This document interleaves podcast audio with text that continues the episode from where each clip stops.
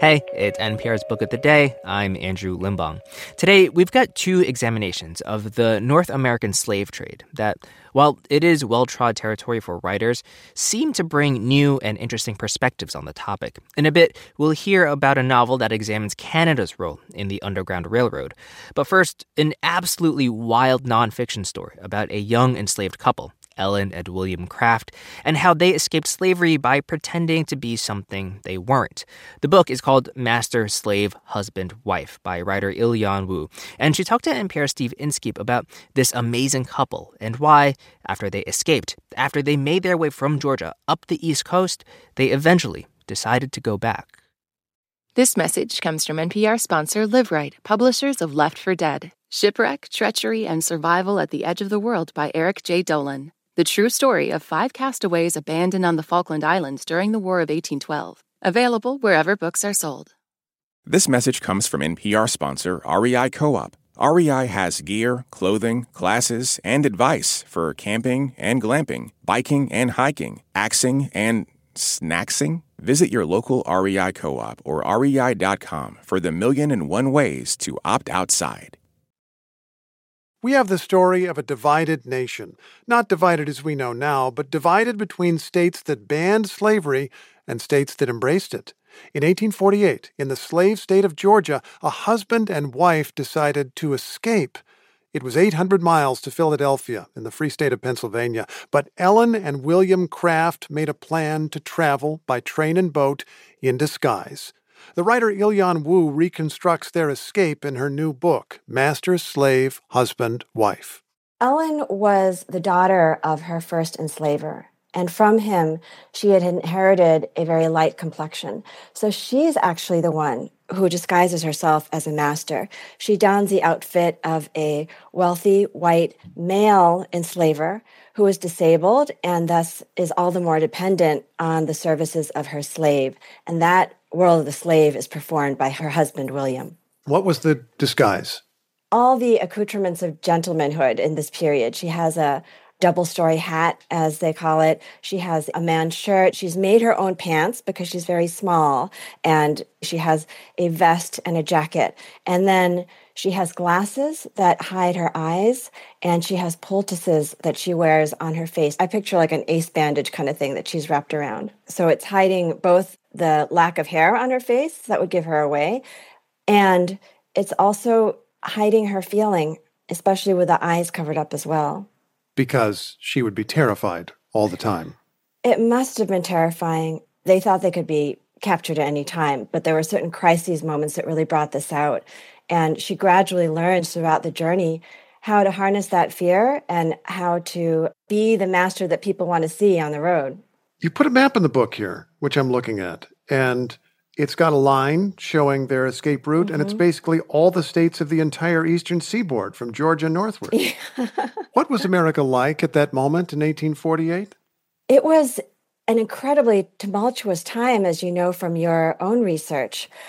There are all these revolutions going on. I mean, even beyond America, there are democratic revolts going on all over the world in Europe. And America is celebrating that. And America's borders are expanding with the end of the Mexican American War. There's a transportation revolution going on with trains and steamboats and people moving at paces they couldn't have even imagined before. And with it, there's an information revolution. News is traveling incredibly fast. I mean, in some ways, it's very much like our era where everything feels like it's changing so rapidly. And this is the world in which the crafts seize upon their own freedom. What was the most terrifying moment of their escape? I think I might even point to the very beginning. As soon as they get to the train station, they're in the train. William has found his place in the what's called a Negro car. Ellen has bought the tickets. They look outside, and there's the cabinet maker from the shop where William works. And they learn later that he's had this strange intuition that something is off. And he comes and he actually checks the cars of the train, and their hearts are beating, and they don't know what's going to happen. And then when they think that's over, Ellen looks to her side, and sitting there right next to her is a man who she served the night before, a, close friend of her enslavers. I mean, it just it couldn't have been, been a more terrifying start. This is a movie, isn't it? it's very cinematic. That's I, I actually thought about whenever I got stuck in trying to figure out how to tell this story, I sort of tried to picture where would the camera move and which camera people am I going to use in terms of the angles that I'll get into the story. I want to note one other thing about their story that you tell, and that is that after the end of slavery, after the end of the Civil War, mm-hmm. they chose to return to the South, to South Carolina, and then to Georgia. Why did they do that? This is their continued journey as people who are challenging not only themselves and their community, but the nation to rise up. And what they do is they draw on their own experiences having attended an agricultural and educational cooperative in England. And that's some place where they might have just stayed happily ever after for good. They could have settled there and been safe. But instead, as soon as they are free by the nation's laws, they are starting to make other plans and they come back to America not to Boston again, where they might have had a much more comfortable life, but they go back to Georgia and they start the school. And there's an incredible testimony by this over a hundred year old woman who had been enslaved on the grounds where they opened their school. And she's remarking on just the unbelievable transformation and opportunity that she has on these same grounds where she experienced so much pain. What does this story mean to you now in 2023? You know, we are living in such divided times, and people say again and again, you have to look back to the years before the Civil War to see America so divided. And for me personally, having worked on this story over the last many years, I've been continually inspired by each of the choices the crafts make. It starts, of course, with their journey in pursuing their own freedom, the way in which they continually challenge themselves. For me, that's been an ongoing inspiration. Can I ask one more question that's just occurring to me as I'm sitting here? We are talking in a moment when there's a lot of debate about how to teach slavery in schools. Mm-hmm. And one line of thinking is that teaching slavery in schools is going to make white kids feel bad. Mm-hmm. Should white people feel bad about this story you tell? I hope the story will be inspirational for people of all ages and all colors, all backgrounds. I mean, this is this is an American story. America reaching for better, Americans reaching for better. And I would have to say too, I've been thinking a lot about this with the Martin Luther King Day.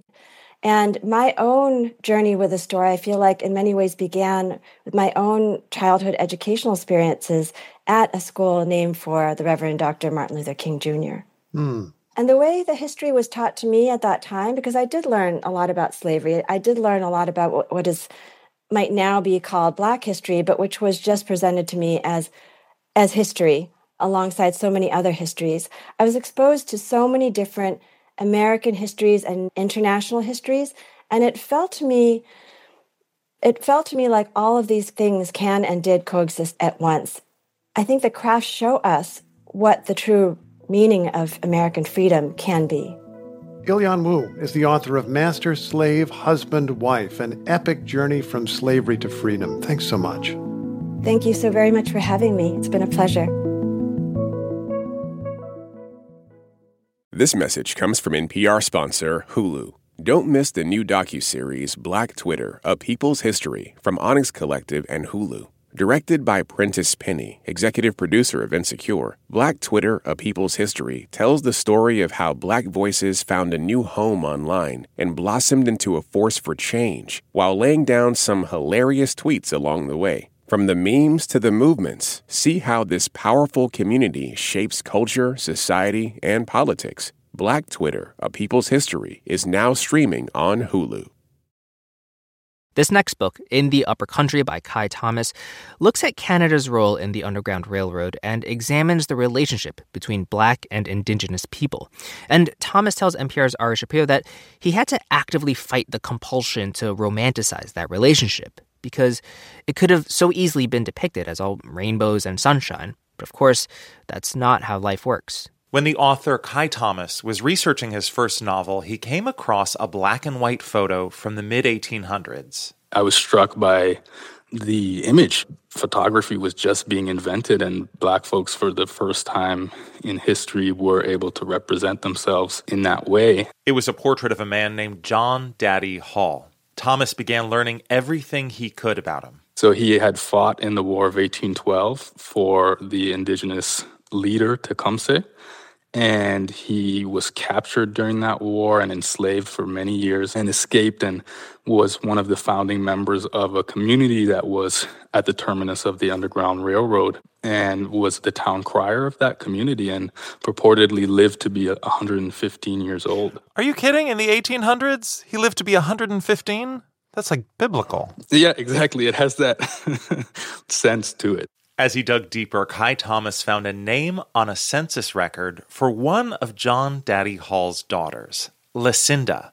There were no details about her, and that set his imagination running. I wonder what she would have sounded like and what she would have been interested in. And the curiosity that I held around what her experience would have been propelled the thrust of the novel. That novel is called In the Upper Country. The character named Lucinda and another woman spend most of the book swapping stories.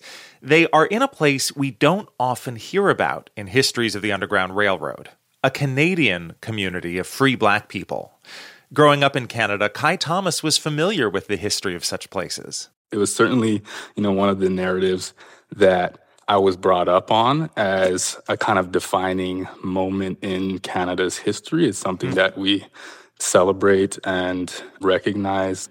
And, you know, there are these communities such as, you know, Buxton, Ontario, which survives and has this vibrant Emancipation Day festival. But by and large, a lot of these communities actually dissipated after emancipation in the US. So people went back down south into the United States. Many did, yeah. Many did. And and some of these communities in Canada were destroyed due to racist violence and wow discrimination and de facto segregation that was encountered there. So there's this other kind of chapter to this period of history in Canada that I'm trying to shed light on. One of those themes is the relationship between Black and Indigenous people, which is not something we hear a lot about as we study this history. We hear about the relationship between Black and white people, between white people and Native communities.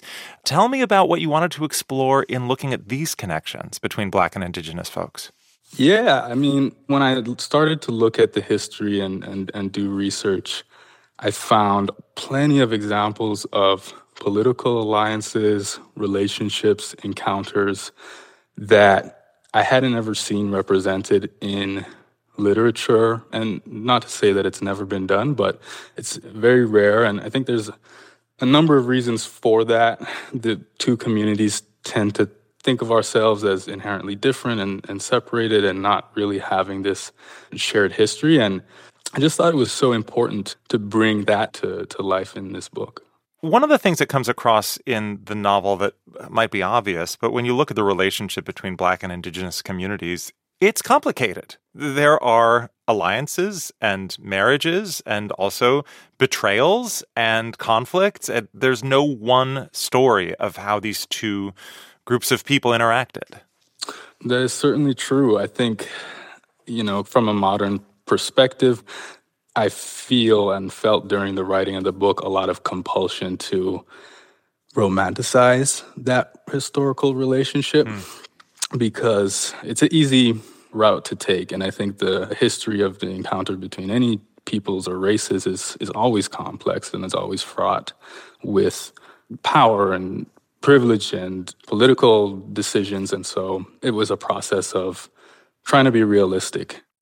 Because this work of fiction is grounded in historical research, there were lots of moments as I was reading it that I thought, wait, is that real? And one of them comes in a story that takes us into an entire underground village built into the earth. Will you read a portion of the book where you describe this sort of underground community? You you write that their dwellings are impossible to find, for the village, it is said, is below the earth itself. We were ushered through to a cavern wherein we could see the moonlight from a crack in the ceiling, and it shone on the center of a large pool of slowly flowing water. There we bathed. The water was fresh and sweet, and the cavern was peaceful with its soft sound and its enclosure, and I was overcome by a powerful sense of relief. Was this based on a real historical place, or did that just come from your imagination? That is a real. I mean, I my imagination certainly gave it character and vibrancy and details that I can't attest to from a historical point of view, but that is a real phenomenon, especially in the Chesapeake Bay area and huh. further inland in Virginia and North Carolinas. And there's increasingly a lot of archaeological evidence to support the maroon communities that emerged in those areas. Maroon communities, did you say? Maroon communities, maroon referring to the position of being a, a self emancipated, formerly enslaved person. And why did they build these underground cities? Well, underground in swamps, in places that were inaccessible and easy to remain hidden hmm. in. So it was about safety and avoiding detection. Definitely about safety, about, you know, building a community that is not interested in being noticed and is on the contrary based on the idea of subverting the standing power structures. Hmm. So, over the course of the book, many threads are woven together, including familial threads. And I thought about the fact that those who are descended from enslaved people today often cannot trace their family history back past a certain point because that knowledge was deliberately stamped out. And so, what did it mean for you as a writer imagining the past to weave some of these threads together in fiction that perhaps in real life might have been snipped? For me, that was one of the interesting possibilities of fiction. I think in real life, you may have experiences, or some people may have those encounters that bring everything together. But for most of us, when we or our families or our ancestors have suffered a profound disruption into our stories, we don't get that back, right? And I think fiction is just really exciting place to imagine what it would be to heal those ruptures. Hmm. And that's part of, you know, what drew me to to writing was a way to to really go there in a creative sense. Kai Thomas, his debut novel is In the Upper Country. Thanks so much for talking with us about it. Thank you. Thank you for having me. That's it for this week on NPR's Book of the Day. Let us know what you think. You can write to us at bookoftheday at npr.org. I'm Andrew Limbong. The podcast is produced by Isabella Gomez Sarmiento and edited by Megan Sullivan. Our founding editor is Petra Mayer. The show elements for this week were produced and edited by Kat Lonsdorf, Sarah Handel, Samantha Balaban, Ed McNulty, Shannon Rhodes, Fernando Narro Roman, Melissa Gray, Julie Depenbrock, Reena Advani, Elena Burnett, and Lee Hale. Beth Donovan is our managing editor. Thanks for listening.